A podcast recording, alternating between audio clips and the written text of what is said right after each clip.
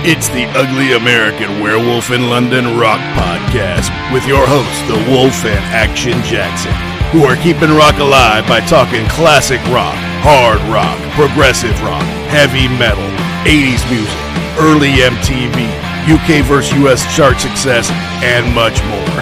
This is the home of classic album and live concert reviews, and your place for interviews with artists and legends. You're rocking with the Wolf. Hey, out there, rock and rollers. Welcome to the 162nd edition of the Ugly American Werewolf in London Rock Podcast. Brought to you by me, your host, Mac B. the Wolf, and I will be joined, as always, by my partner in crime from the East Coast of the United States of America, Gary Action Jackson. And we appreciate you tuning in in 2023. We had a great year on the show, reached a lot of new listeners from all over the world, heard some great stories on the show, and we really appreciate all your support. So hopefully you listened to our parts one and two of 2023 in review and caught our most recent episode of First Concert Memories, our new monthly sidecast where we talk to people about how seeing a live band changed their lives. And number six with Marcus the Darkest Goldman from WMMR in Philadelphia was amazing in that he was at the U2 concert live at Red Rocks where they filmed not only the Sunday Bloody Sunday video, but the Under a Blood Red Sky VHS. A fantastic time talking with Marcus. And it's amazing because we have seen the show that he was at. So many of us have around the world as it was broadcast all over MTV and sold as VHS and DVDs eventually. But to kick off 2024, as you know, we do a lot of album reviews as an album hits a big anniversary. And being that we grew up mostly in the 80s, from the time we were about 7 to about 17 or 18, a lot of our big reviews and bands that we love were prominent in the 80s. And in 1984, an album came out that really changed the lives of a lot of people, turned a lot of kids onto hard rock and roll, helped MTV become even more popular than ever, and really set the tone for the rest of the decade. That's Van Halen's 1984, with the huge mega hits like Jump and Panama. And I'd say Hot for Teacher is a big hit. May not have gone up the charts, but if you watched MTV, you'd have thought it was a top 10 hit as much as they played that. And there's good reason for that if you've seen the video. And if you haven't, my goodness, get to YouTube and see it right now. Well, maybe finish listening to our show, but then go see it right away. It would prove to be David Lee Roth's last with the record. Even producer Ted Templeman had to take a little break from the boys after this one. But it blew up. It's a diamond seller. Despite the controversial cover, despite the fact that the band weren't getting along, this album was huge. You couldn't get away from it this summer of 1984 nor did you really want to. Hit number two on the charts, just couldn't get past Michael Jackson's Thriller, but that doesn't make it different from most other albums around that time. But we have very fond memories of watching this on MTV growing up, getting the cassette, listening to it front to back, and maybe skipping the song or two occasionally. But we're going to get into all that on the show. Now, just a bit of business before that, we are proud members of the Pantheon Podcast Network, a network of about 100 different shows, music related. Really is something in there for everyone. Check them out at pantheonpodcast.com or follow at pantheonpods. And please be sure to check out our amazing sponsor, rarevinyl.com. Rarevinyl.com is based in the UK, folks, but they ship all around the world with over 250,000 items in stock. And we saw a lot of orders over the holidays. That was great. We really appreciate everyone who made orders using the code UGLY because not only does it save you 10% on your the entirety of your order, but it helps support the show. And not only will giving us a 5-star review wherever you get your podcast help support the show, but if you go to rarevinyl.com, find that rare first edition or import or picture disc or box set or whatever it is you may be looking for, find that, use code UGLY, and save 10%.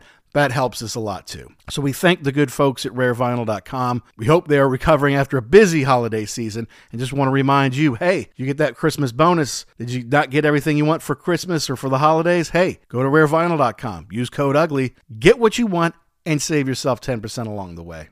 Now back to 1984. You have to understand that as 10 year olds, we didn't know the whole Van Halen story. As far as we knew, 1984 was the first album they ever made. Well, it wasn't. It was their sixth. And obviously, we've done reviews on albums that came before it, like Diver Down and like the extraordinary debut album from 1978. So it's hard to separate the nostalgia of being young and seeing these songs on MTV and hearing them on the radio and keep them separate from the adults that we are and all the music that we've heard since and everything that we know about the band and how the record was made. But we're going to try to dig into all that on this show. It's it's going to be a longer one. It's a big way to kick off 2024. It's us doing Van Halen's 1984 track by track as it turns 40 right here on the Wolf.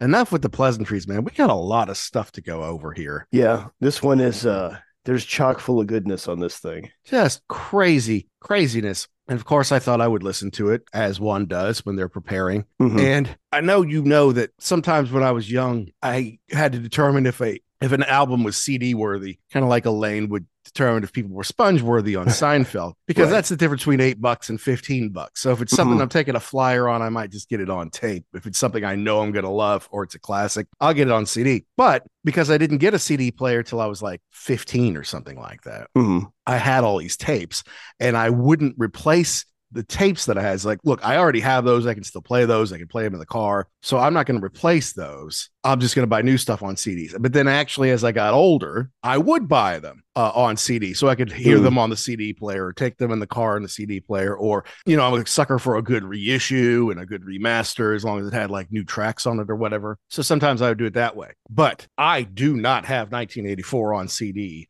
I only What? have the original cassette that I got Wow. in the summer of 1984 when Panama was all over the charts. Mhm. And I said, this can't be right. So I go look in the V's in the CD section behind me here. Yeah. Got everything they made from the first one through right here, right now, live, plus a couple of live albums. Plus, I guess I have that different kind of truth. Don't have this on CD because Van Halen famously never does any reissues. There's it never gives you any like new stuff. Yeah, that's a shame. Well, I tell Wolfie to get on it, but you know what? He's got good stuff going on his own. Yeah, I wonder too who I'm I don't know who has the final say. I would guess it's Al at this point in time. I don't know how much power in the relationship Wolfie has. Uh, yeah, and but the fact of the matter is, back in the day, all the writing credits were shared equally. Well, we'll we'll definitely get into that.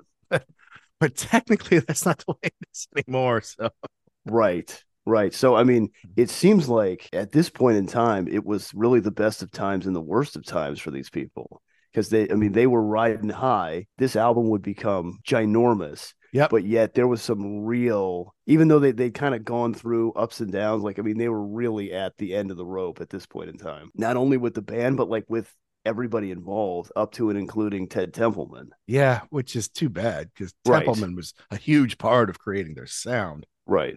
So yeah, so what do we do? Well, we kind of say, all right, what state was the band in? Where were they? Kind of at Mhm. the time, as we did in twenty, as we told people in 2021 when we did our Diver Down review. Basically, the story on Diver Down was they did the Pretty Woman cover, the album, uh, and, it, and it hit the charts. The record company liked it so much, they're like, "You've got to give us an album." They're supposed to take a break, they didn't. Mhm. So they went and cranked out Diver Down and not a lot of time. There's a lot of covers on it. It's only 31 minutes. Some people complain about it, but there's still a lot of great Van Halen magic on it. And they did get to do a great tour of it. I think they also opened for the Stones during their 82 tour. Okay. Yeah. But then it was like, okay, now we're going to do the next album right. And Eddie, who was upset that Ted and Dave were like telling him you can't do that keyboard stuff or get those synths out of here and stuff like that. He's like, well, some of this stuff is good. So he went and built 5150 studios hmm at his house. And that made it easier for him to go in there and fool around and record stuff and develop some ideas. Right.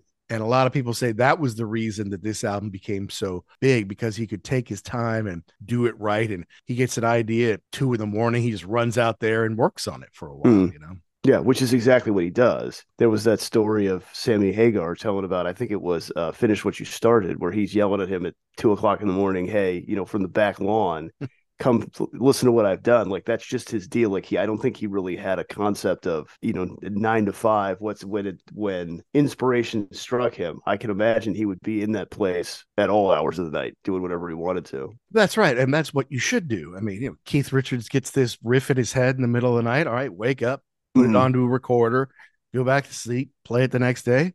Hey, what's this? Well, it's just a little tune called Satisfaction. Nothing Yeah. concerned about.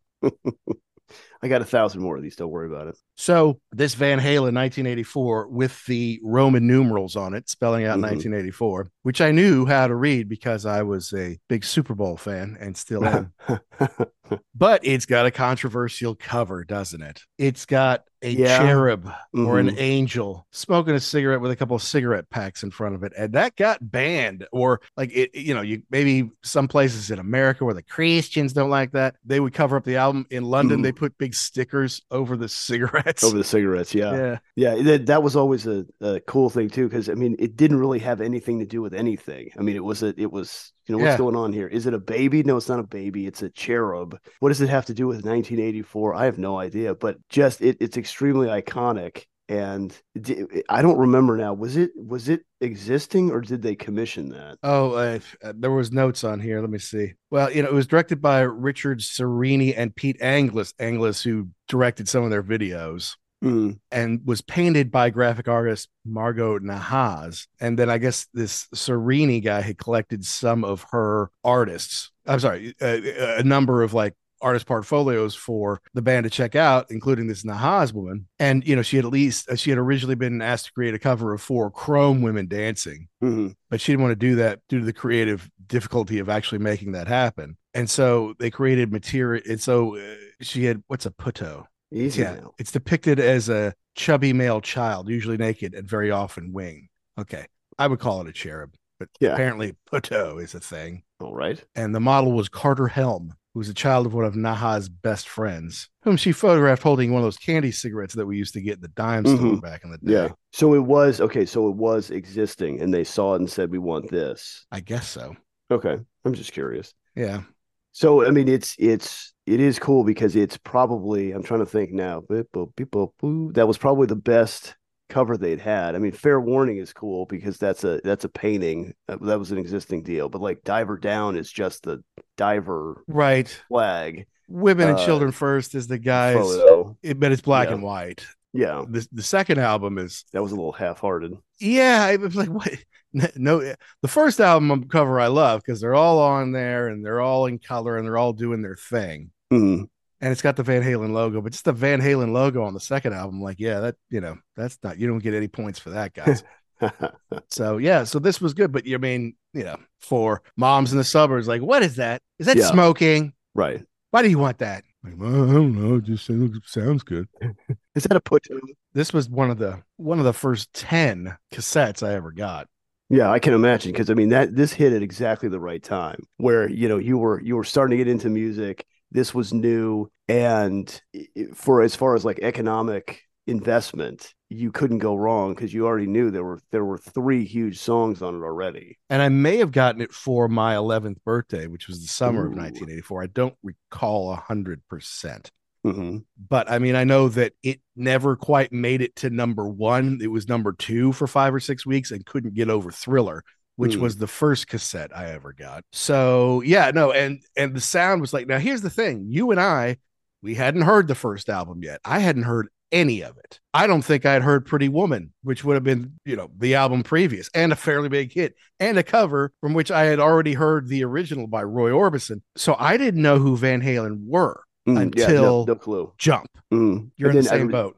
Yeah, and and then there was the you know then it goes to the rumor mill of well yeah you know they they've had other albums and yeah nobody had ever heard them before that I knew. Well, exactly. Yeah, no, not at all. So MTV and Jump is the first single. It comes out in December of 83. Now, I've read stories. And and I'm I'm going to stop you right there because that's the problem with this record and this whole time is everybody's got a story. No two of them are exactly the same, and it's very convoluted as far as what was happening. And person A will tell you, "Oh, it was like this," and person B will say, "No, no, no, it was this other thing happened." So yeah, go ahead with your story. My story. So, Yeah. my story is I've heard that, you know, they named it 1984, I think because, you know, of the George Orwell novel Okay. and Yeah, they they want to call it, oh my god we're here in 1984 let's call our album 1984 and they the band really wanted to release it new year's eve in 1983 hmm of course the record company said it's the dumbest thing i've ever heard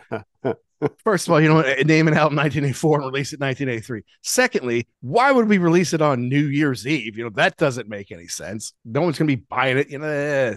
We can't do a huge run up between Christmas and New Year's. You know, people are doing other things. Or and I and I heard that you know one of their managers, I don't know if it was, I don't know who it was, but said, "Okay, boys, yeah, sure, we'll do that, no problem." And the whole time is like, "We're gonna put this out in 1984. Don't don't worry Mhm. about it. We'll just do it in January." Then the official release was January 9th, 1984. Okay. Now Yes. they helped MTV explode. MTV was already exploding from August of 1981, you know, into 1983. We know in December of 83, they had their big Asia in Asia event hmm that was amazing in that it was the first satellite broadcast on cable television. We've talked to Carl and we've talked to Jeff about it. Kind of amazing. Yes, but because John Wetton wasn't there, it didn't sound quite right. So it wasn't the big deal that everyone had hoped it would be. But then right around this time, Van Halen comes in with Jump. And while the video isn't extraordinary, the sound is. And now we're going from, we're just going from like new romantics, the, the Duran Durans, the Spandau Ballets, you know, those kind of people into more rock now, thanks to bands like Van Halen. and this is this is straight ahead American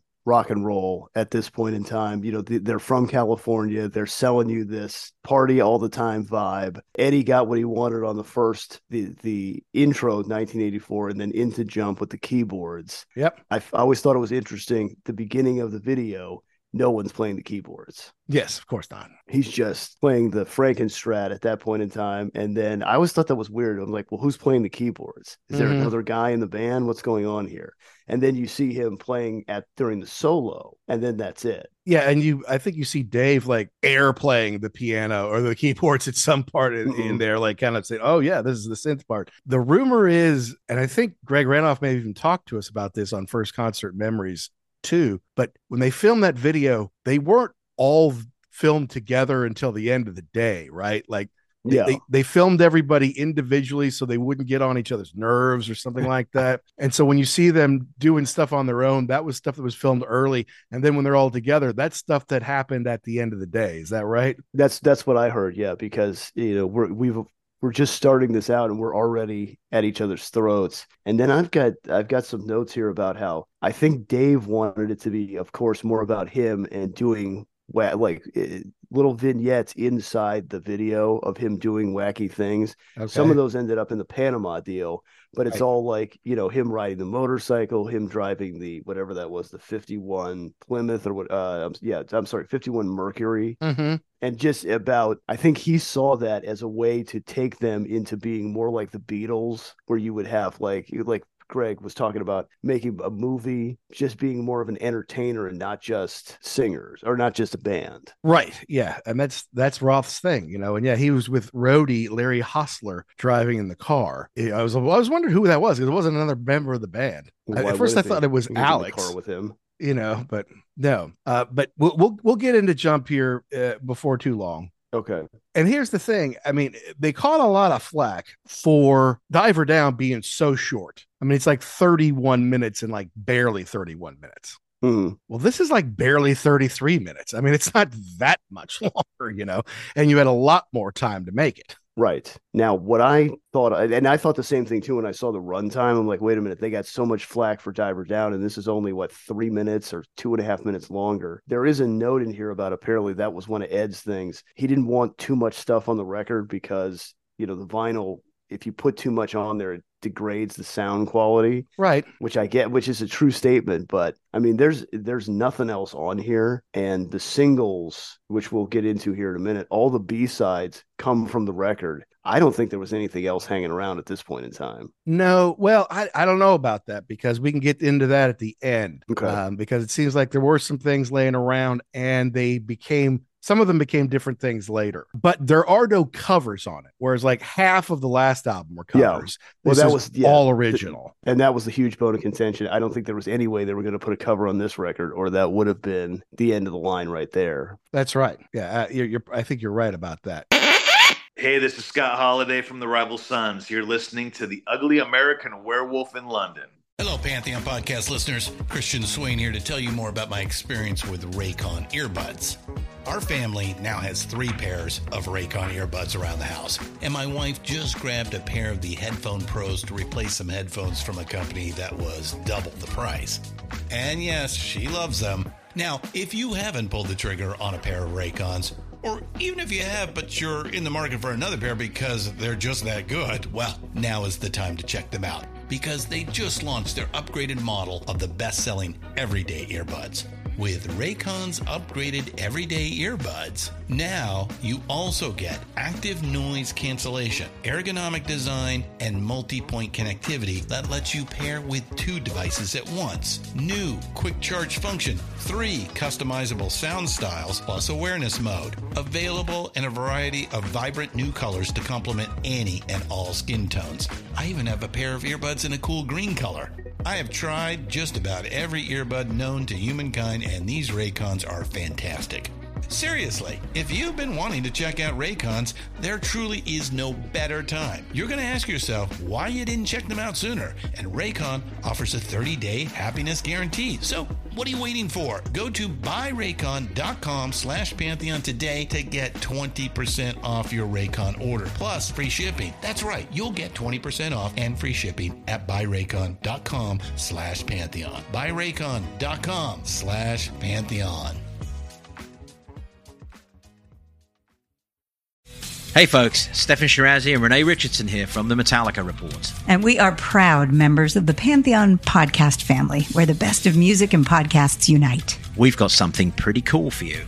We're giving away an exclusive Metallica merch package worth over $250. That's a whole lot of scary guys, skulls, M72, and other sought after Metallica swag.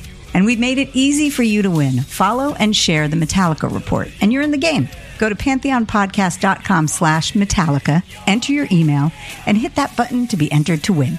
And just like that, you're eligible for our monthly exclusive Metallica merch package. And guess what, rockers? You can enter every month. So just do it. And while we love our global brothers and sisters, the lawyers won't let us ship outside the U.S. So let's jump into this a little bit here. Of course, Eddie's studio is famously called 5150 Studios, Mhm. which is the police code for someone who's like crazy and Mhm. flipped out, lost their mind doing crazy stuff. In fact, there's a great there's a great CHiPs in like the opening scene. There's this guy like driving around in his car. He's going like 90, weaving in and out of people through the highway. So they pull him over. He's like, oh no, now she got me pulled over. I'm, I'm gonna lose my job. Oh, so so he starts pulling his car apart. Like he's ripping the door off. He's ripping the steering. He's like pulling it apart. He's like, I think we may have a 5150 on our hands here, Ponch. You know, I'm like, yes, 5150. There it is. I know what It's that real." means. I think we got a 5150 Ponch. Now, to me, and of course, the first Sammy album was called 5150. Hmm But here's what's ironic to me.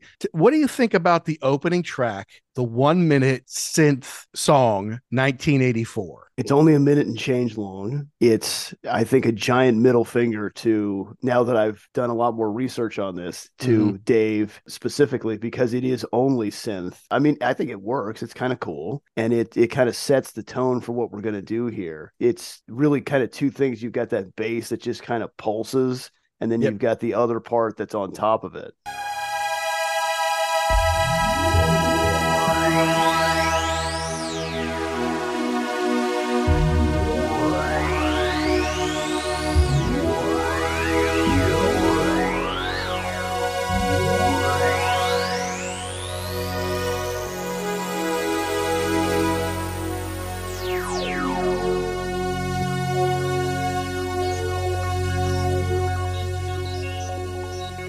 I remember hearing it as a kid thinking, well, that's kind of cool. It's weird that it's its own song because it's so short and it has no Mhm. lyrics, but it, it's an opening to an album, kind of sets the tone. Right. Uh, yeah, and it's a little bit of a finger to Roth and even to Templeman, who was on Roth's side during the whole "you can't use this" because it- like he had the jump thing in like 1981. In fact, he was thinking about putting on Diver Down. They're like, nope, nope. That's too synthy. We're a rock band. You can't, you're just not allowed to do that kind of thing. But here's the thing that's interesting to me. hmm Black Sabbath had a killer album with Ronnie James Dio called Mob Rules that fo- followed up Heaven and Hell hmm the first song on that album is an instrumental called E 5150. Dun dun dun. Now, this is not as heavy as that, but it's a little bit similar in some ways. And then at the end, when there's kind of this, it almost sounds like hitting like the keys, you know, or hitting like the what, what's the thing that the drummers have that, that goes you know? That Oh, this- like the, the chimes. the chimes. Yeah, it Yeah, yeah. goes like that. If, Oh. it, it sounds like you're hitting a couple of little bit of those at the end, even though I think it's all electronic. But there's there's a little bit of that in E E5150 too. That's bleep, bleep, bleep, bleep, before it goes into mob rules Mm. the big rock song on it. And then this one, it doesn't fade into jump. It definitely stops. There's space between it, but then that goes into jump. I've never heard anything referenced between Van Halen and Black Sabbath, but that came out three years before. I'm just curious if Eddie, Uh, if that was in the back of his mind when they toured doing- with each other, right? Yeah. hmm And you, it was a big record. There's no way he can say, "Well, I never heard that before." You know, you did. So, Of course. I mean, maybe one one of the things that struck me when I was listening to this, because I mean, I, I've heard it before, but I mean, if I'm going to listen to the record, I, I may skip over this at the beginning, but it kind of sounds like your fifth grade field trip to the planetarium too. exactly. Our universe is infinite. Whoa. It's, I put kind of mellow, very spacey in 2001, yeah. you know, and a happy version of E E5150. Whereas as much as I love 51 E5150 from Black Sabbath, it's it's evil and it's supposed to be, you know. well, and that's the thing too is this was a lot more accessible and happy and upbeat. No doubt. And I mean, do you want to get into problems right off the bat here? Well, should we do jump and then get into the problems?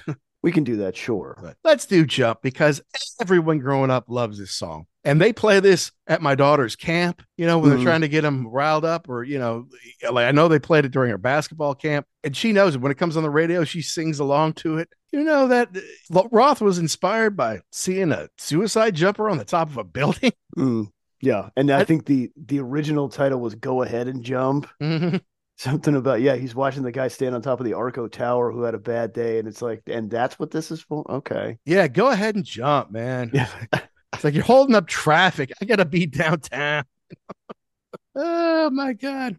But yeah, no. Uh, Ted and Dave didn't like the synths, and so Eddie just kind of held on to him. But yeah, it- he Roth remembered seeing a TV news report the night before about a suicide jump. They thought that one of the onlookers at such an event would eventually yell, "Go ahead and jump."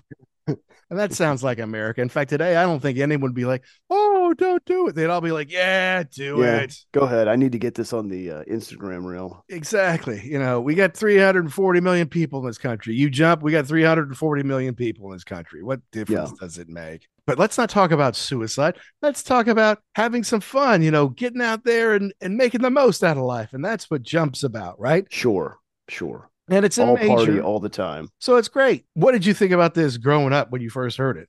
It was uh, it was awesome. It was the greatest thing ever. It was so cool. They were so cool. The synths were cool. But here's where we run into a little bit of a, you know, nostalgia is a hell of a drug. Yep. If you were older than we were, and this was not your first Van Halen record, Yeah. would you have said, "Hey, this is great," like we did, or would you say, "What the hell is this? This is not Van Halen with these goofy synths and just the whole vibe of the thing."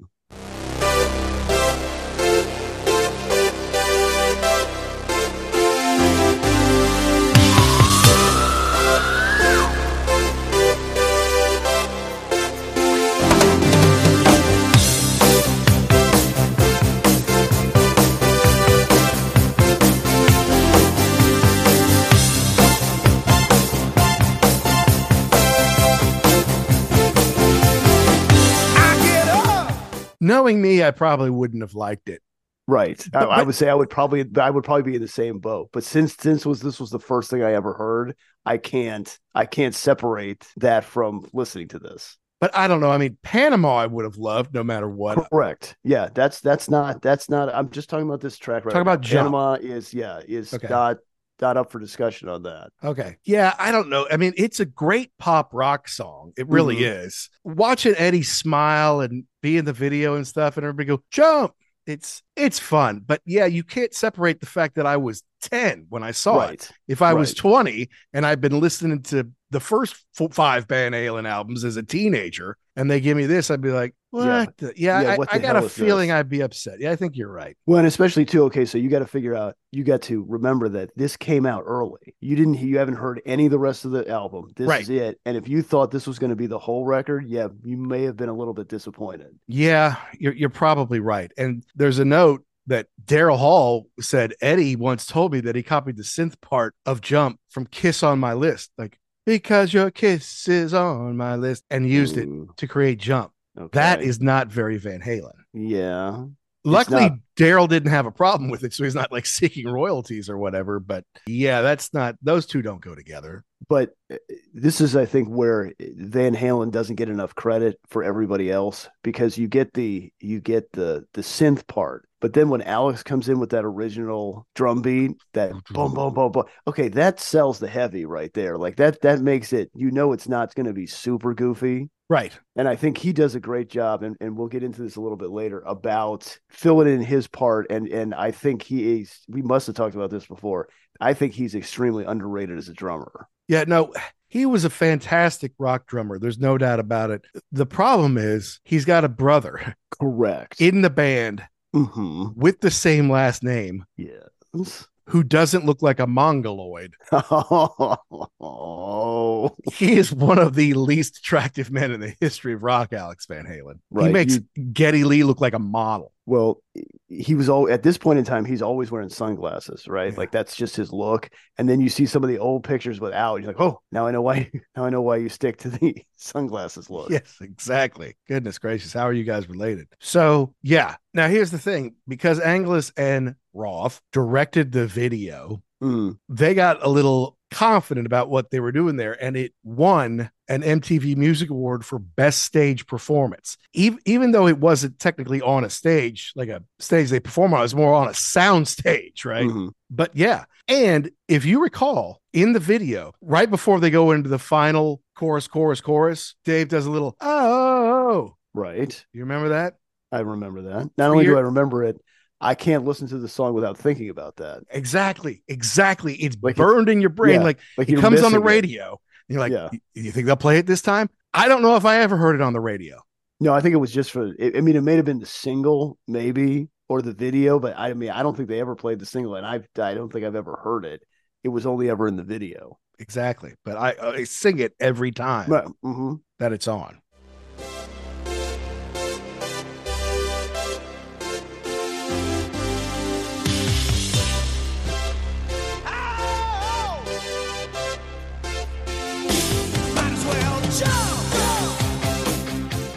And there's a there's a little bit of a uh, misremembering or something about the lyrics too, because I've got a note here that Dave said that he uh, that the roadie drove him around in the car and he thought of it, and then Ted's the Ted Templeman states that he and Ro- he got pissed at Roth because he wasn't coming up with anything, so they went out in the parking lot and he just beat the shit out of him until he came up with the lyrics that they needed.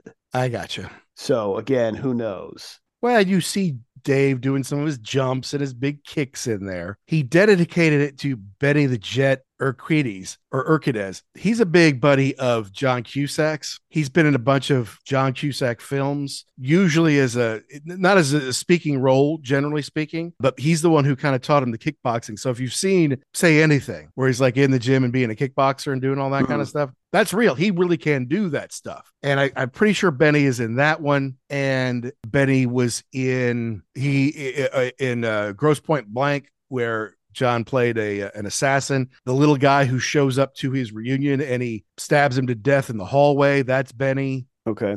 Uh, he did a horror film called Room. I can't remember the name of it right now. It was like Room six four one two or something like that. I can't remember what it was. Right. And that guy was like a you know a little demon that was kind of running around there. He was also in the movie that had James Woods and Lou Gossett Jr. when they were like doing a Like boxing thing. Yeah, yeah, yeah, yeah. Okay. And I think he was the referee in that Oh, movie. So you, you see him once in a while. But anyway, I digress. They say they spent more money on pizza than they did making that video. It it looks very low rent now. You can tell it was just it was just them, whoever did the costuming. Which whenever I think of Eddie Van Halen, I always think of him either in that yellow uh, striped sh- Yep. uh, jacket or the dice shirt with no sleeves on it. or Dave with his, you know, different colored things and doing his kicks and mouthing jump into the camera. Yeah, I, I loved it. I have to admit, as a kid, I, I loved it. And Sure. I wanted to get the tape, but I couldn't get a tape based on one song.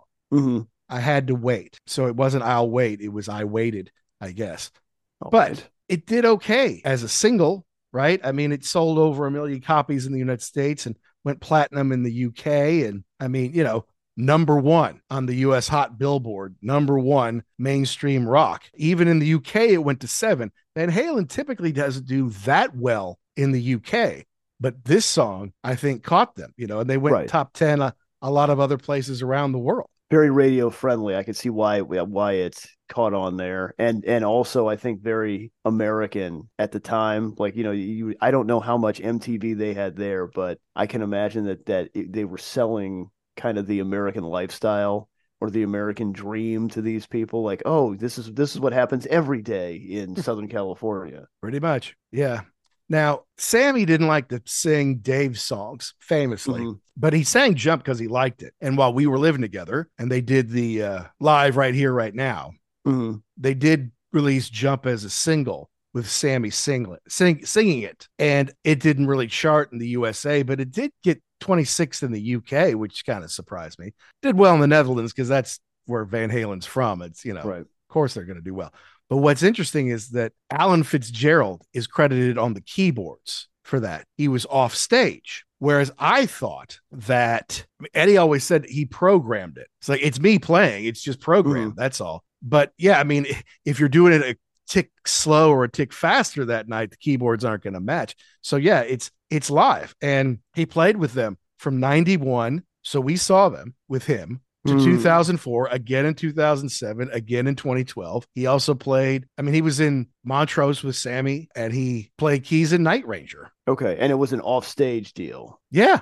Okay, yeah, because I don't I don't remember anybody else there. So okay, he's standing in the back or underneath or whatever playing that, and then I guess when Ed steps up to the keyboard, he takes a step back. Yeah. But he he played on all Night Rangers 80s albums, which are all their big ones. So little bit that I did not know there. Mm-hmm, mm-hmm, mm-hmm. And I, I think you're right. There is you do run that risk of pre-recorded stuff if something is off Right. In the live deal. You're going to hear it real quick. All right. Well, that's that's a huge one. Number one hit for them. Big Mhm. video. Let's move forward. Right? The next song on side one is Panama, one of the greatest rock songs in the history of ever. Yes. And here's the thing I had never heard Ain't Talking About Love at this point, right? Right. So when I hear that heavy riff, mm, mm, mm, mm, mm, I'm like, wow, what is that? That is awesome. Couldn't get enough of it. And, and I'm glad they tracked the record like this too, because I know the second single is "I'll Wait," Yes. which is keyboard heavy. Also, yes. I think they did a good job of abandoning that for now and going straight into more of the uh the straight ahead rock stuff because that would have gotten I think that would have set the wrong tone. So yeah, this is this is awesome. The plane at the beginning is awesome because it makes no sense. I think it was just a stock piece of footage they grabbed, but it, it gave you a chance to get yourself set for the video too. You knew what was coming. Yeah, you're right. But let's step back for a second because, yes, Jump comes out. Mhm. It goes to number one in like February. Renoff was talking about that, how like when he bought tickets to see them, suddenly the album's number two and is this song is number one. So he's all excited about it. But I'll Wait was the second single. And I don't think I heard it until I bought the album. Correct. Yeah, because I mean, if it if it didn't have a video, it wasn't on MTV, and if it wasn't on MTV, Yeah, you Forget can it. forget about it. yeah, So then, so, but so that comes out in December, gets big by February. I'll Wait comes out in April. I have no knowledge of it, but Panama comes out in June and boom, right? All about it. Love it. And I- it's funny because he said, uh, you know, uh, Roth is like, he, uh, he got accused by a reporter of singing only about women and partying in fast cars. hmm And then he realized, hey, I've never written a song about fast cars before. Why don't I go ahead and do that?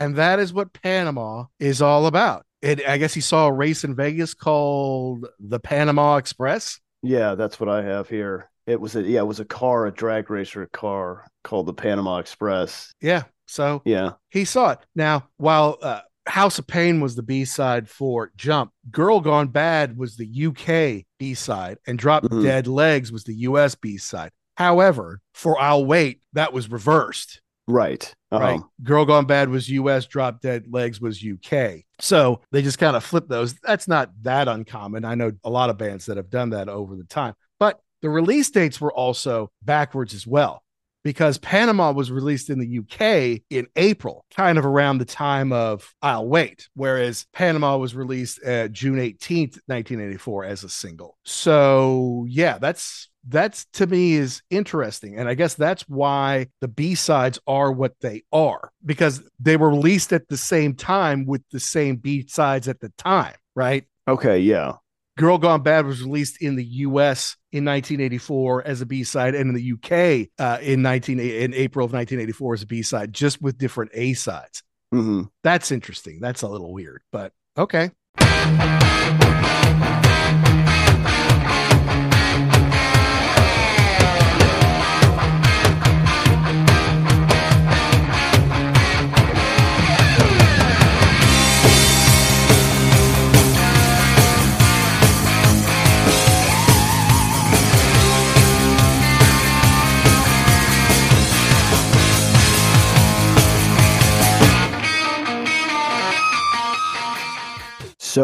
there is there is controversy about the writing credits on here and who does what, and there's also controversy about you know who plays or the bass parts. Did somebody have to sit there and teach the other person how to play?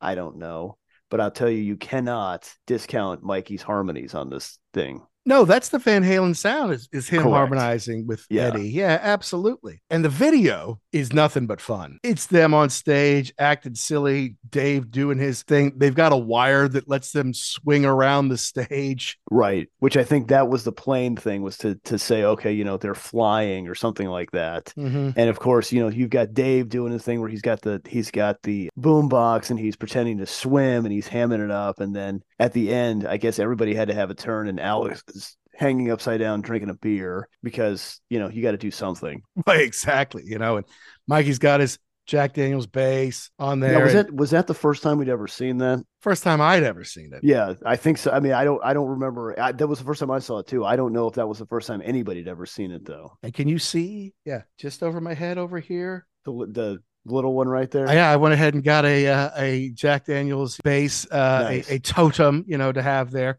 Mhm. Uh, I also got one for the Christmas tree. it was filmed uh, at the Spectrum over two nights in Philadelphia uh, okay. during the show and at Soundcheck, and I guess a little bit more when they're at uh, in Providence. But fun video, and then there's the there's the slowdown part. There's the bridge. You know, I can barely see the road from the heat coming off, and you this. Mhm. That's his uh, Lamborghini. That's Ed's Lamborghini. He he backed his car up to the studio and and and got that in there. Um, is That- Valerie in this Yep. in this video? I don't think so. No, that I remember. No, she's not in this. Well, she's not a prominent role, but isn't she like sitting in the corner, like having a smoke while Ed's doing something? Or am I thinking of something else? Huh. I'd have to. I don't remember that. I'd have to go back and look. I feel like it is. Okay, Uh, her. There you have it. Then I always thought that that because you never you didn't know what it was at the beginning, and and uh if you the the sound, and then if you watch the video, like with that, he's got the hair dryer in his face. Right. Okay, it's it's not the hair dryer, it's the car, and the car I believe is a '72 Miura, which is still one of the coolest cars ever made. And if my research is correct, Valerie actually bought that from Rod Stewart for Eddie as a present. Well, that's nice. Mm, right? Hey, honey, I got you a little something. Well, thank you, dear. It's Christmas. I have to buy my own stuff for me and then hand it to my wife and say, This is Wrap what this you're up. getting me for Christmas. Huh? So she doesn't just go out and buy you expensive cars. She does not. Mm. Although I think if she did, you'd you'd be pissed. You did what? yeah, exactly. Yeah. yeah. But no, I mean they're they're on stage doing Panama. They're riding around in the Merc. And and this is where they yeah this is where some of that other stuff was put in like him like the footage of Dave getting arrested which was not not true that was staged and then the yeah the the uh motorcycle part where he's cruising around and then yeah in the car Exactly. Oh, okay. Yes, there's Valerie right there. When Eddie's at the piano in a white tux, oh blowing okay. smoke rings, That's Okay. Valerie sitting behind him. Yes, now I remember. Okay. Let's let's just uh, put this PSA right now. Do not smoke cigarettes; they're bad for you. However, when he blows those smoke rings, I remember as a kid thinking that's the coolest thing ever. I know. My dad could blow smoke rings. I just thought that was great.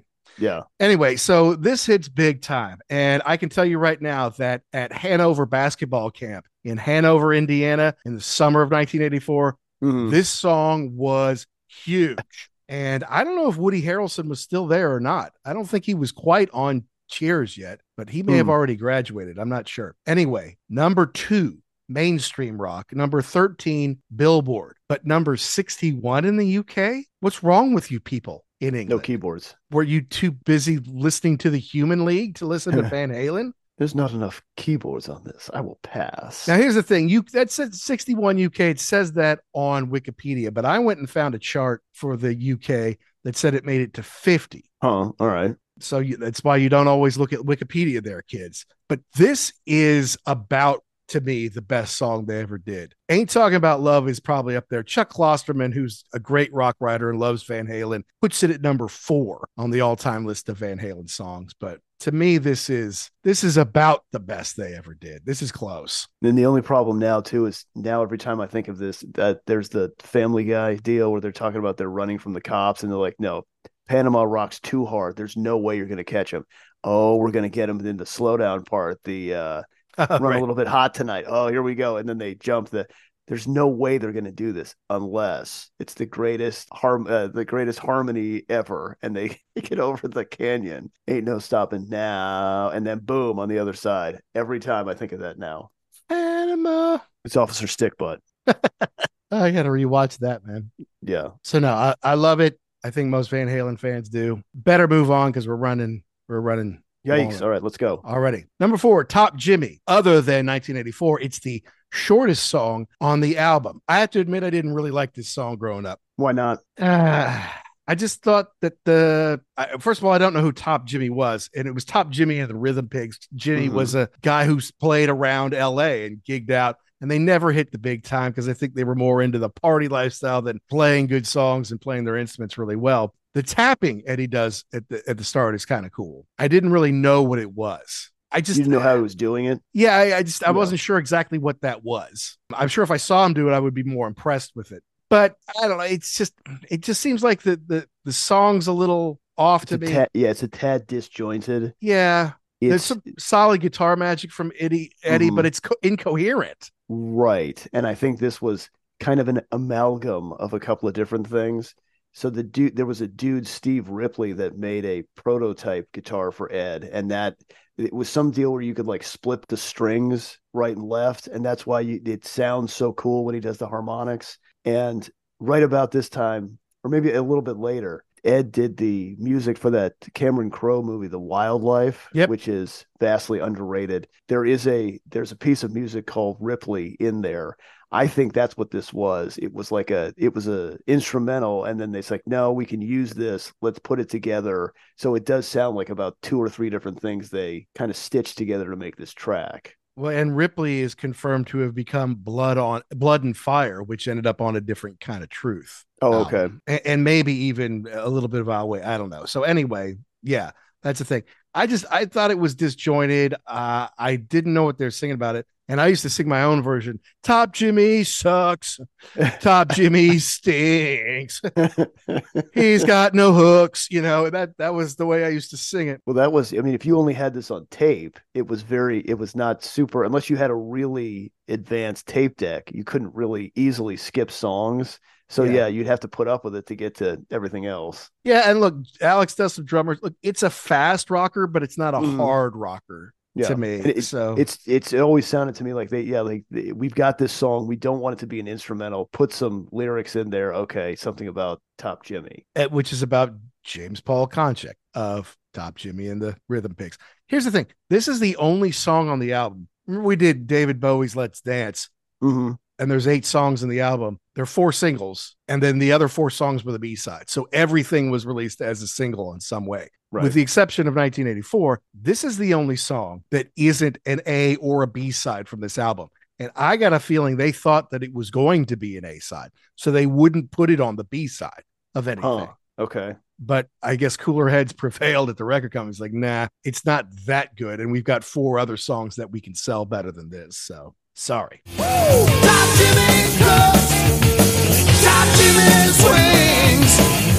Top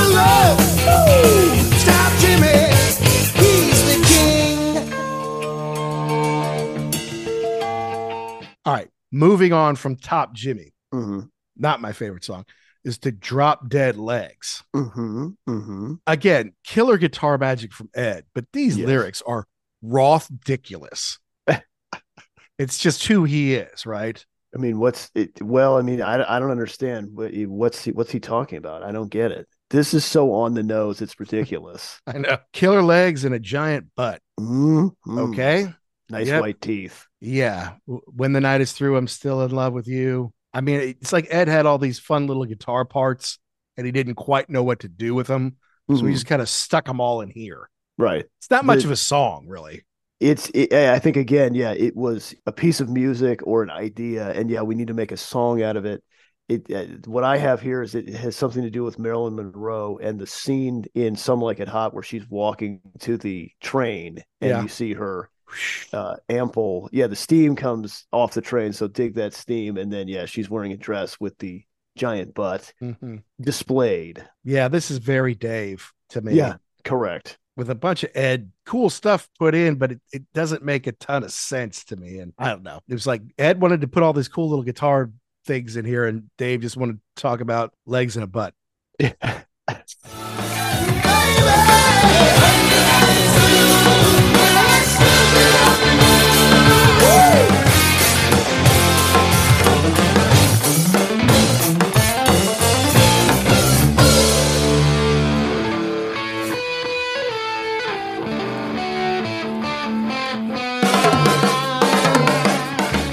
well he already did the car song so now we need to move on That's true. Hi, guys. This is Chris Slade, drummer of ACDC and many others. And you're listening to the ugly, I mean, really ugly, werewolf in London. But that is side one. Now, I will admit that I would often listen to 1984 through Panama and then hit the fast forward button to get to side two because I did not like Top Jimmy. And while Drop Dead Legs kind of had a cool riff, yeah it still wasn't my favorite. I don't know. How about you? yeah i would say i would say the same thing the the riff on this thing is killer but like yeah i could if it didn't if it didn't have lyrics at all it would be fine I'm with you there. But side two starts off incredibly hot. mm-hmm The drums on the start of Hot for Teacher, the longest song on the album, mm-hmm are iconic. right 30 seconds of his drums. Now, usually, if you told me there's a song coming, the drummer's just going to play the drums for 30 seconds before any guitars, any lyrics, anything. And then at about that 30 second mark or so, there's going to be all this crazy guitar stuff long before you ever hear a lyric. I'd say that does not sound like the kind of song I would like. And yet, it is one of the best rocking songs ever.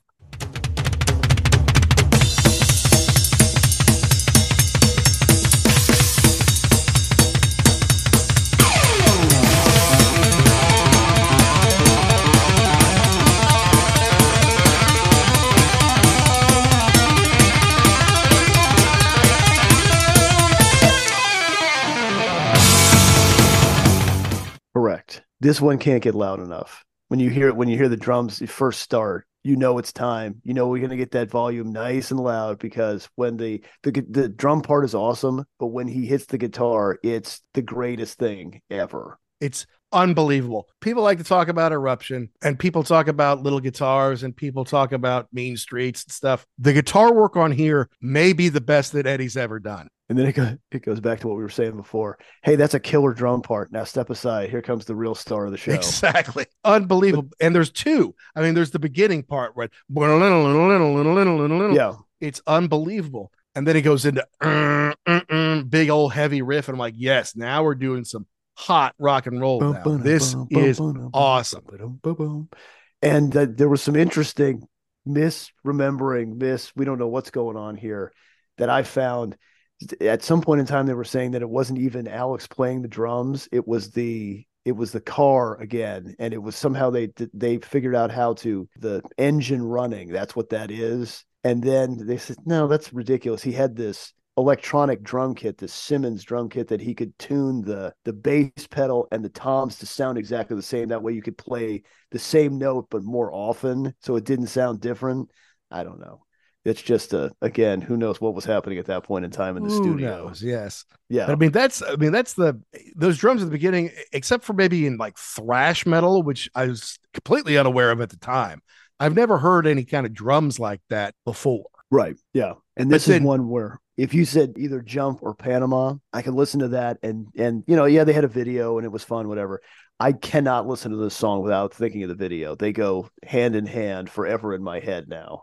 The video made the song. Yeah. It was very Van Halen, you know, very, and the story's very Van Halen too.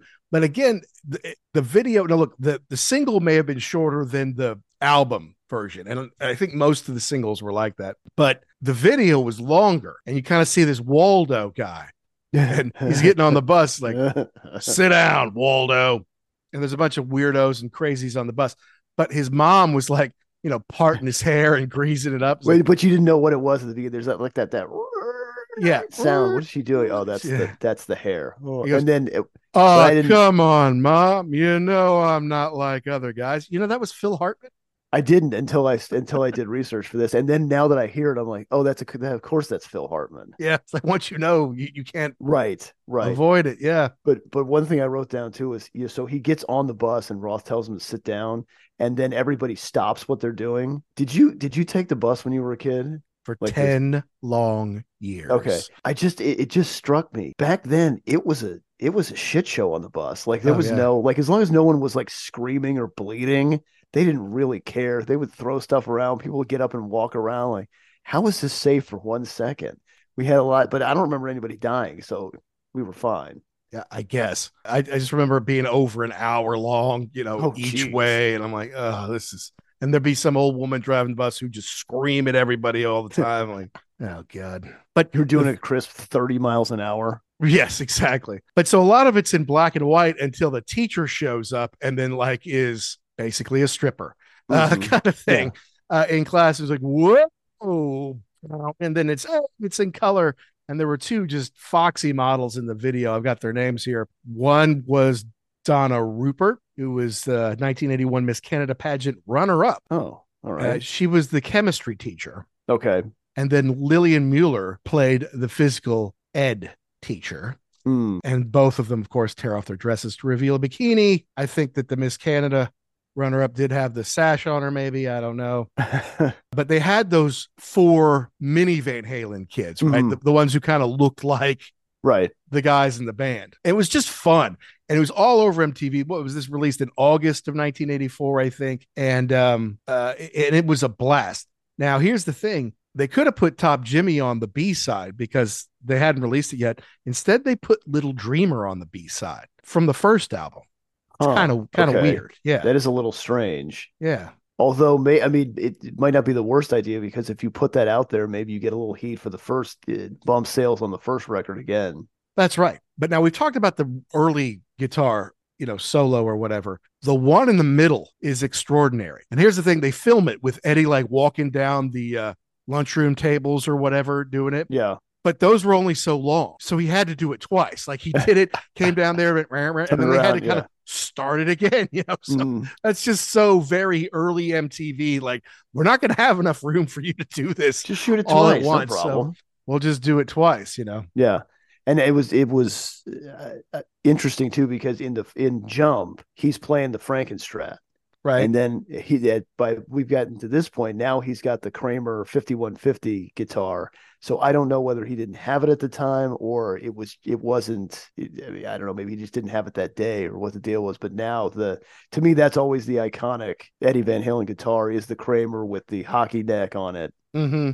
the hockey stick neck Absolutely. Yeah, no doubt about it. So it's a Even fun video. even though that's not all that he played on this on this record Album, to make right. it. Yeah. Which I always thought, oh, he just has the one or two guitars. No, he had a boatload of them. He just only played the the striped ones on stage. That's right. That's exactly right. So it's a fun video. It's one you probably couldn't make today because No, it's too absolutely not. sexist or whatever. Correct. It objectifies women. which is a terrible thing to do. And then, you know, at the end of the video, they kind of show what happens to everybody, right? Mike becomes a sumo wrestler. Uh-huh. Eddie becomes a basket case, locked up. Al becomes a gynecologist. World Dave famous. becomes yes, and and Dave becomes a game show host, which is probably what he ought to be doing now, anyway. Well, I, I I wrote down is that what he really wanted? You know, that's what he he saw himself as or something at that point in time. Because there's the there's the dance number in there in the middle that is clear. No one wanted to be there except for Dave. I know, and apparently the crotch grab Yeah. got like you know a black line over it, Ooh, you know, for a while there before they finally said, eh, you know, we can't fight everything. That's not the worst thing that's happening in this video. yeah, so you know, about it. exactly. And no one's ever, no one's really sure whatever became of Waldo after graduation.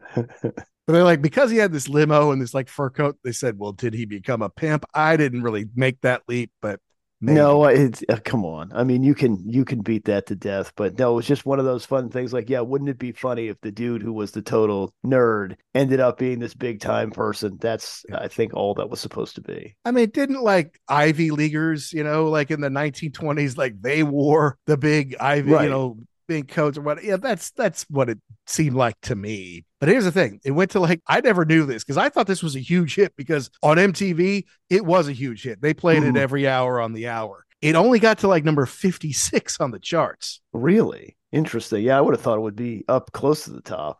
And in the UK, it didn't chart at all because you losers don't have MTV back then.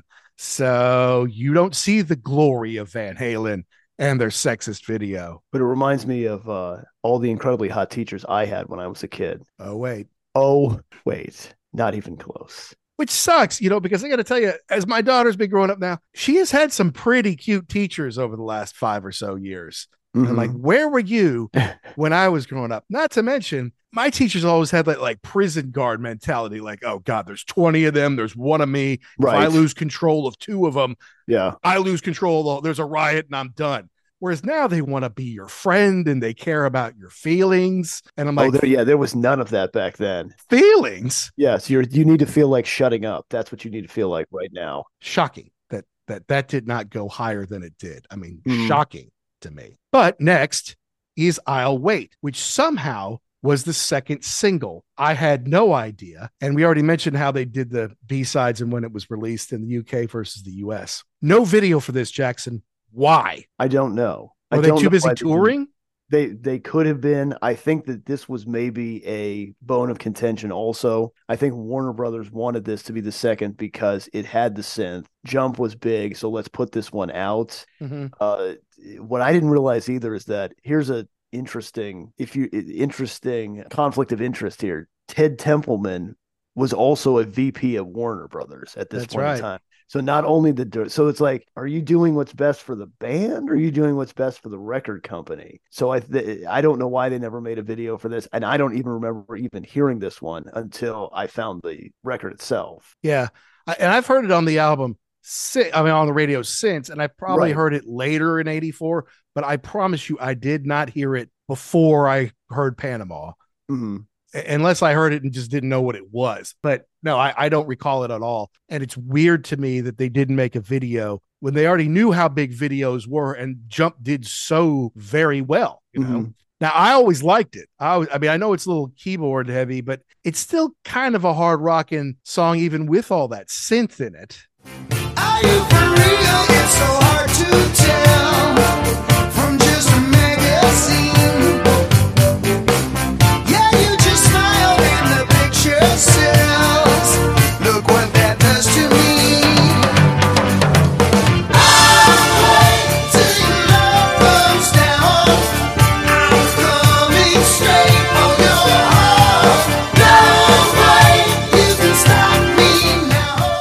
It's a little darker. It's not. It's Yeah, not. it's not poppy. Yeah, correct. It doesn't sound the same.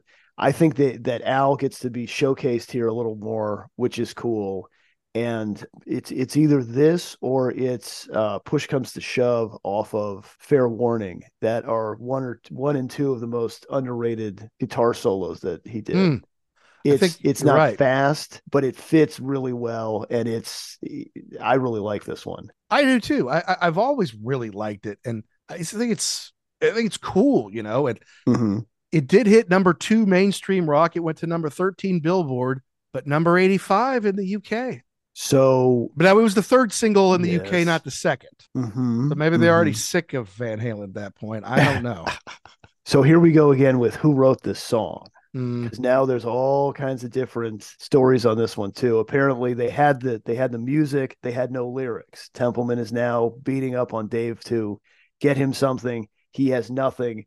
So Ted calls his old friend Michael McDonald, who Yep. writes the lyrics and puts it all together. Now you can say, well, that's not you can't tell me that's true. His name's not on the album. And when McDonald figured that out, he was like, and here's a letter from my attorney. attorneys. Yes. Correct. That is not in dispute. But yet at the same time, Roth can look at you with a straight face and tell, oh no, it was a picture that I saw in a magazine of a woman wearing Calvin men's Calvin Klein underwear, and I was so fascinated by it. I'm like, you didn't write this at all, and you're gonna make this story up? Yeah, kind of silly. I, I think this is the best use of keyboards on the album.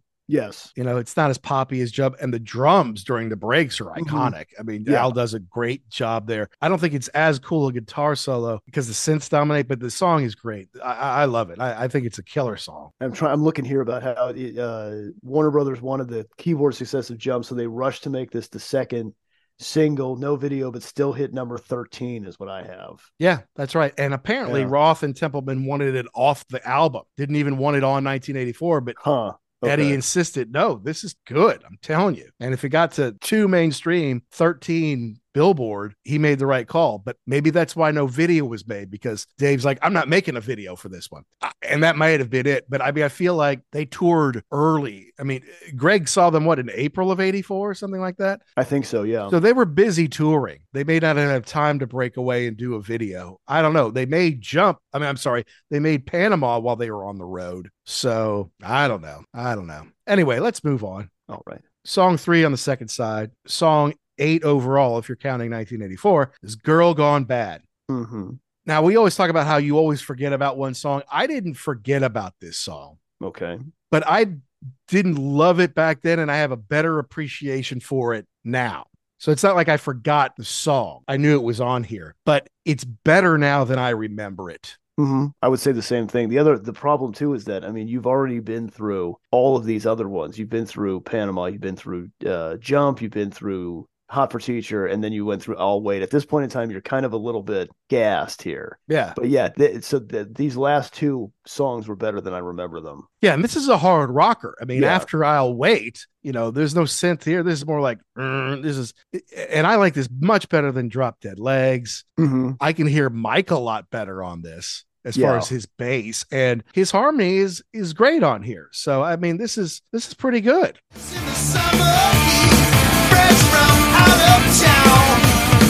Now she's working on street,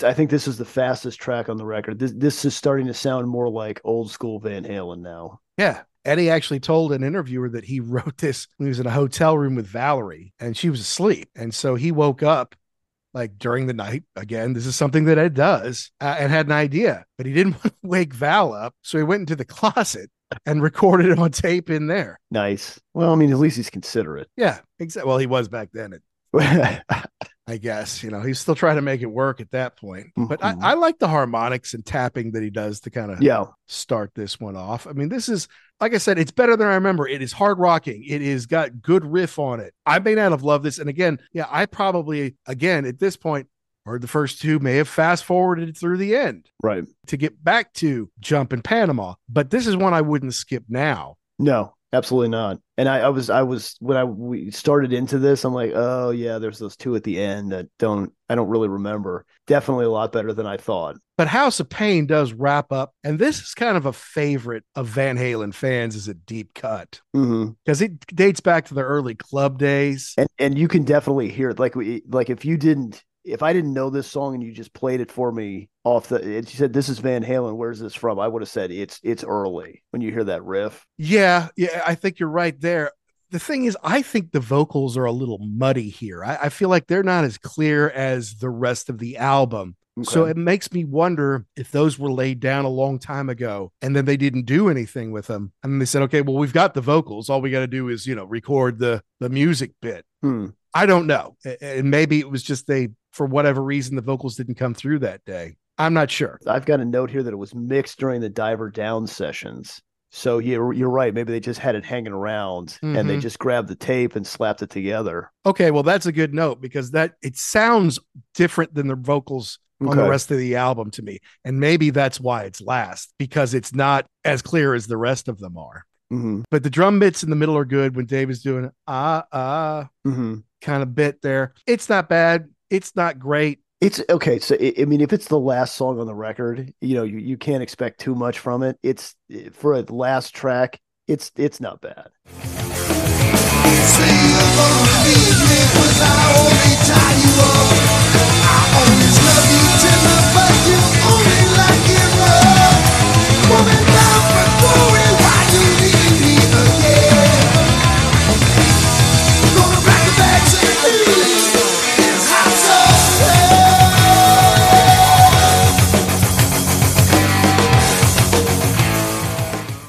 It's not bad. It's not great. it's one that had been hanging around for a while. And like you say, they had it at the last session. So now they've got it now. But I want to talk about some songs that I guess were done around this time. And yeah, you, you may be right in that they were made for like the Wild Life movie, which featured Okay. a hamburger doing everybody wants some, right? Uh, no, that was That's um, that was uh was that I think that was Better Off Dead. that was better off dead with John Yeah. Cusack. Two John Right. Cusack appearances in this show. You're welcome to come on anytime you want, John. But yeah, so all right, tracks recorded for the album that remained unreleased or were renamed Mhm. according to a Warner Brothers memo from August 24th, 1983, something called Baritone Slide, Lie to You, Ripley, Anytime, Anyplace, Forget It, 5150 Special, and Anything to Make It Right, which I guess was just synth. Okay. And then there's a later memo from September that adds an eighth title, Won't Let Go, needs lyrics. So I don't know. I mean, some of these have become other things, but but I don't know. And I wonder too, uh, the the what was it, Top of the World from the For Unlawful Carnal Knowledge album? That was the end of Jump. It was the same. The that end riff at the end was the same as that. So I wonder if was that did they write that off of it, or was that another separate deal that they just kind of slapped in at the end of Jump? Good question. I don't know. I don't know either. But no, Wild Life is kind of underrated. It's a Cameron Crowe film. It had Mhm. some young talent in it, like Chris Penn and um, Stoltz was in that, wasn't he? Uh, yes, as was uh, Lea Thompson was in it, Oh, and Ilan Mitchell Smith, who's probably best known either for Chocolate Wars or for uh, Weird Science, I would say is number one. Yeah, this was his kind of follow up to Fast Times at Ridgemont High, and he did get. Uh, but I remember Ronnie Wood having a little cameo in it, like he went and grabbed something out of the refrigerator or whatever. Let's see. Wild Life song was by Bananarama, but the instrumental Donut City was the only Eddie Van Halen track appearing on the official soundtrack. So maybe Eddie was trying to do a bunch of stuff, but none of it really made hmm. the list, you know. And I, and I wonder too, like I, I haven't seen that movie in a million years, but I wonder if he did stuff that's not really a song, you know, like kind of, you know, we're driving in the car and they play a little music Here's a little that's, bit, yeah. yeah, Boy, I haven't seen that. I mean, that used to be like late night Cinemax kind of Yeah. fodder back in the late 80s. I haven't seen that in forever. But it had a killer. I mean, look, it's Cameron Crowe, so you know it's going to have cool music on it. It had Prince and Madonna and Billy Idol and Jimi Hendrix and stuff on it. But anyway, that's 1984. It's a a n- diamond selling album, Jackson. Now wait a minute, wait, wait, wait, wait, wait. Let's can we talk about a little more of the craziness here for a second? Oh, sure. Because again, the the story gets a little convoluted because I guess at this time they were not super excited with Templeman and what he was doing. So the story is that that I have is that Templeman was pissed. He didn't know where the he needs to master this record and the tapes are gone. He can't find them. The story is that Eddie and Donn Landee are mastering at 5150. And so Ted goes over there. No Donn Landee. Yeah. I Where are the tape? Where are the tapes? Where's Don? Oh, he's I don't I don't know. He's he's somewhere else. He's like hiding in the garage. and they, they've got like walkie talkies and everything. They were hiding from Ted Templeman because they didn't want him to finish this record. And so, of course, they're telling you, "Oh, well, I don't know." But then apparently Mick Jones and oh, I know. And then and then Landee said he was holding them hostage or something. The tapes. And they're like, well, that can't be true. And then Mick Jones apparently said he did the same thing during 5150. He took the tapes and just bailed because he's a maniac.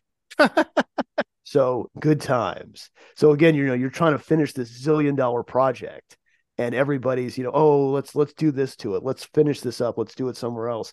And apparently Templeman, like he grabbed, they weren't the master tapes, they were something else and went over to Sunset Sound to mix it by himself from scratch. And then all of a sudden the tape showed up. So just, I think they were just out of their minds at this point in time.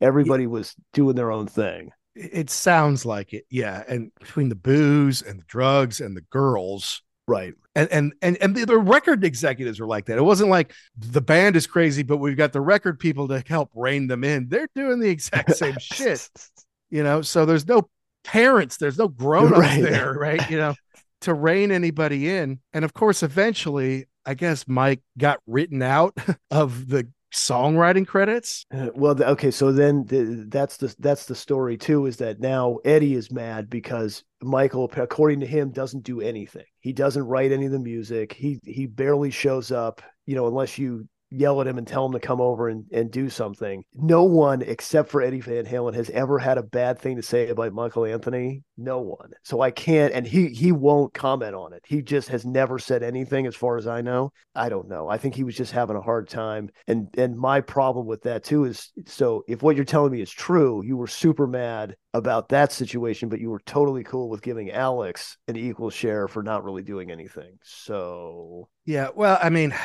look, I, I think Alex's drum parts on here is are killer. I don't know if Eddie had to say do this, do that. Mm-hmm. Right. The fact of the matter is, songwriting, according to ASCAP, is 50% melody, 50% lyrics, hmm which means really the songwriting should have gone to Eddie and Dave Correct. Or 50 McDonald. 50, right? Right. Well, and Michael Correct. McDonald on, Yeah. on I'll Wait. Yeah. But they always had done it a quarter to everybody, right? Correct. Which usually spells peace and harmony within the band, right? Right. It's the way U2 does it. They've never had a breakup. It's the way REM did it. They never had a breakup. I mean, Bill Berry retired, but they didn't have Right. any problems or anything like that. But it's not the case for Van Halen. They did it that way and things still didn't work out. And they changed lead singers and there was harmony for a while Mhm. and then it didn't work out again. So, you know, the common theme there is Eddie. We know he had alcohol problems. Know they used some drugs sometimes. Mike probably did too. I mean, he has a Jack Daniels bass. for crying out loud.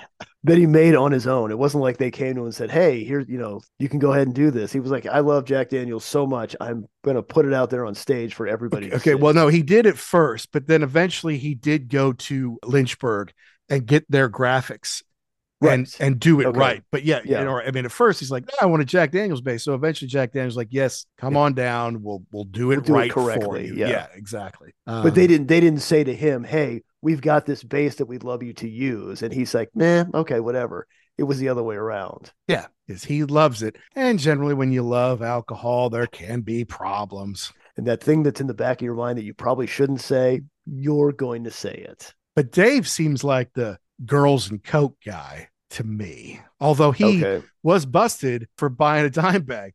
And he went from Diamond Oh, David Lee Roth yeah. to Dime Bag David Yeah. Lee Roth, which is kind of funny if you ask me. Yeah, I just think at this point in time, everybody was they were trying to go different ways. Eddie Eddie was moving into different that sounds that he wanted to do. I think Dave wanted to keep it simple, but also like Greg Renoff was saying, like make a movie and and just be more of an entertainer than just a a singer. Right. And uh, yeah, nobody was really having any of that. And I think Alex was just along for the ride. Like he's gonna he's never gonna say anything against Eddie. It's always the two of them. That's right. So basically, you've got maybe three camps there. Yeah, maybe. And if the Van Halen brothers start speaking in Dutch to each other, Then you know you're really in trouble. yeah, you don't know what they're saying. They Right. say we need to kick this guy out of you don't know what Right. they're saying. You know, they might be saying, no, we need to go faster, we need to go slower, but they might be saying, screw this guy. He, he doesn't get any vote. We're just going to do what the hell we want to do and don't worry about what he has to say. So then I wonder too if if Ed was upset about the royalties.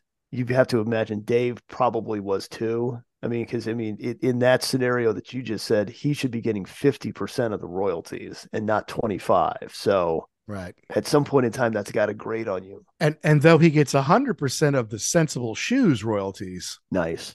That doesn't sell very well. That doesn't get played very often, you know. His his solo albums, especially after the first one, Eat 'em and Smile, Right. the, the rest of them kind of went nowhere. What's the what's the one off of uh because if you listen to if you listen to something like an album on Apple Music when Mhm. it's over it keeps playing but they just pick something else. Yeah. So it was what was the one from it was off Skyscraper just like Paradise came Uh-huh. on. That's not a very good song.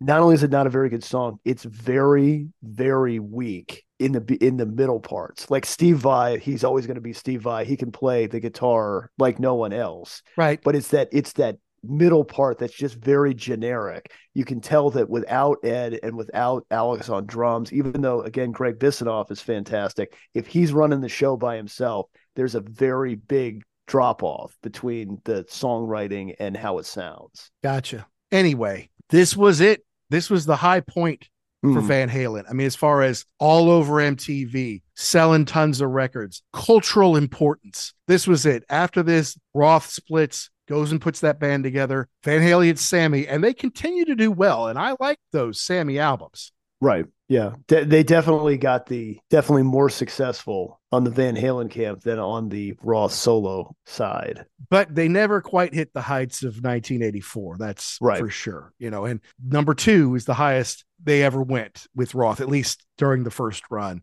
Whereas Mhm. all the Sammy albums went to number one, but they didn't Oh. sell quite as many, and Yeah. they aren't regarded by the fans as as cool. So closing thoughts here. What what are you, what is your overall thought on this record? I dig it. I don't think it's as good as the first album, but it's different because of all the keyboards. Mm-hmm.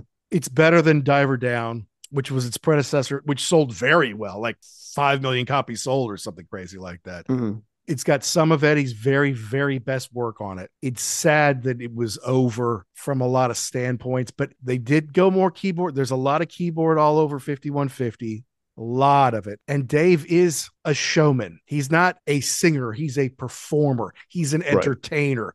He's not going to blow you away with his voice or his in depth lyrics. He's there to Mhm. party. He's there to have a good time and make sure you have a good time. There is a difference between a singer and a front man. This this one's hard for me because it always has that special place in my heart. Yeah, Yeah. I understand that some of the some of the older records they rock a little harder, they're a little darker, but I think overall this is not a bad record at all. It's got some great tracks on it. Even the B sides are not horrible. There, I remember Eddie Trunk was saying something about how you know if you if this was the first one you heard, you kind of get it washes over you a little bit, and and you don't see it for what it really is. I think this is a pretty good record.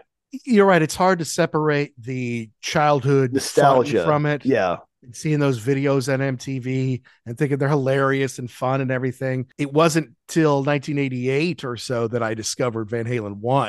And Mhm. I'm like, oh my God, listen to Eruption. oh my God, listen to Ain't Talking About Love. Like, this is an amazing album. It's one of the Mhm. best debuts of all time. It should be Diamond. And I think that 1984 helped it get to Diamond. probably. I- yeah.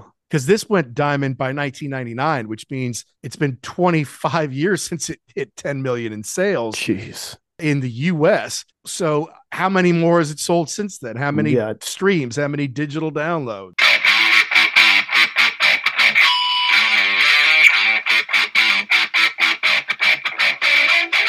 Well, that's our take on Van Halen's 1984. I can't believe that it's 40 years old. I know how old that makes me. But the summer of 1984 was special in the development of my rock and roll love. And 1984 by Van Halen, Panama, Jump, Hot for Teacher, I'll Wait. They played a huge role in that. And it was huge for MTV. And yeah, you probably couldn't get those videos made today because they're a little too sexy for some people. But it was a lot of fun back in the day. And I love the music, and I still do. And I don't know if this is Van Halen's best album of all time, but it's the one that really put them on the map as a pop rock juggernaut. It's also the one that helped break up the band, which led to endless debates on who do you like better, Sammy or Dave. We're not into all that. We just like the music that they make and are glad that they made it. And the world would be very different without Van Halen's 1984 in it, so we're happy to celebrate it and we hope you enjoyed our take on it. And we need to know, folks, did we get something right? Did we get something wrong? Did we miss the point? Did we leave out your favorite part? You have to let us know. Email us. It's uglyamericanwerewolf at gmail.com. Let us know the bands, the concerts, the albums, the DVDs, the rock properties you want to hear about. Thank you so much to Pantheon Podcast for making us part of the family. Thanks to our buddy Nige Savage for the new cool intro music. And thanks to our great partner, rarevinyl.com, where if you use the code UGLY, you can save yourself 10% off your whole order. Year's just getting going here on The Wolf. We got a lot of stuff in store for you. So be sure you stay tuned. You subscribe and download wherever you get your podcasts. If you're thinking about it, guys, give us a positive review. It just helps us find more rock and roll fans like you. And until next time, be cool and keep doing what you do to keep rock alive.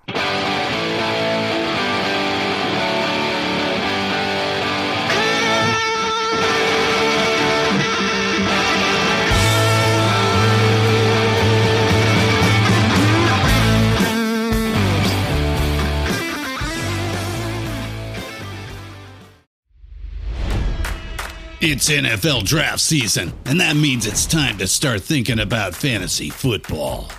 FantasyPoints.com features industry leading experts and prognosticators using proprietary hand charted data to help you score more fantasy points. FantasyPoints.com is the place to go for whatever kind of fantasy football you play. Whether you play fantasy football, daily fantasy sports, or do a little bit of everything, Fantasy Points has the meticulously researched content to guide you to victory. And why wait for the fall? Fantasy Points also covers the new spring football league, the UFL. Join the guru, John Hansen, Scott Barrett, Joe Dolan, and other massive names in the fantasy football universe with an exclusive offer. Use code Pantheon for 15% off any fantasy points package, including the all in package, with access to every article, tool, and data nugget that Fantasy Points has to offer. That's fantasypoints.com and code Pantheon for 15% off at Fantasy Points. Fantasypoints.com. Code Pantheon. Score more fantasy points.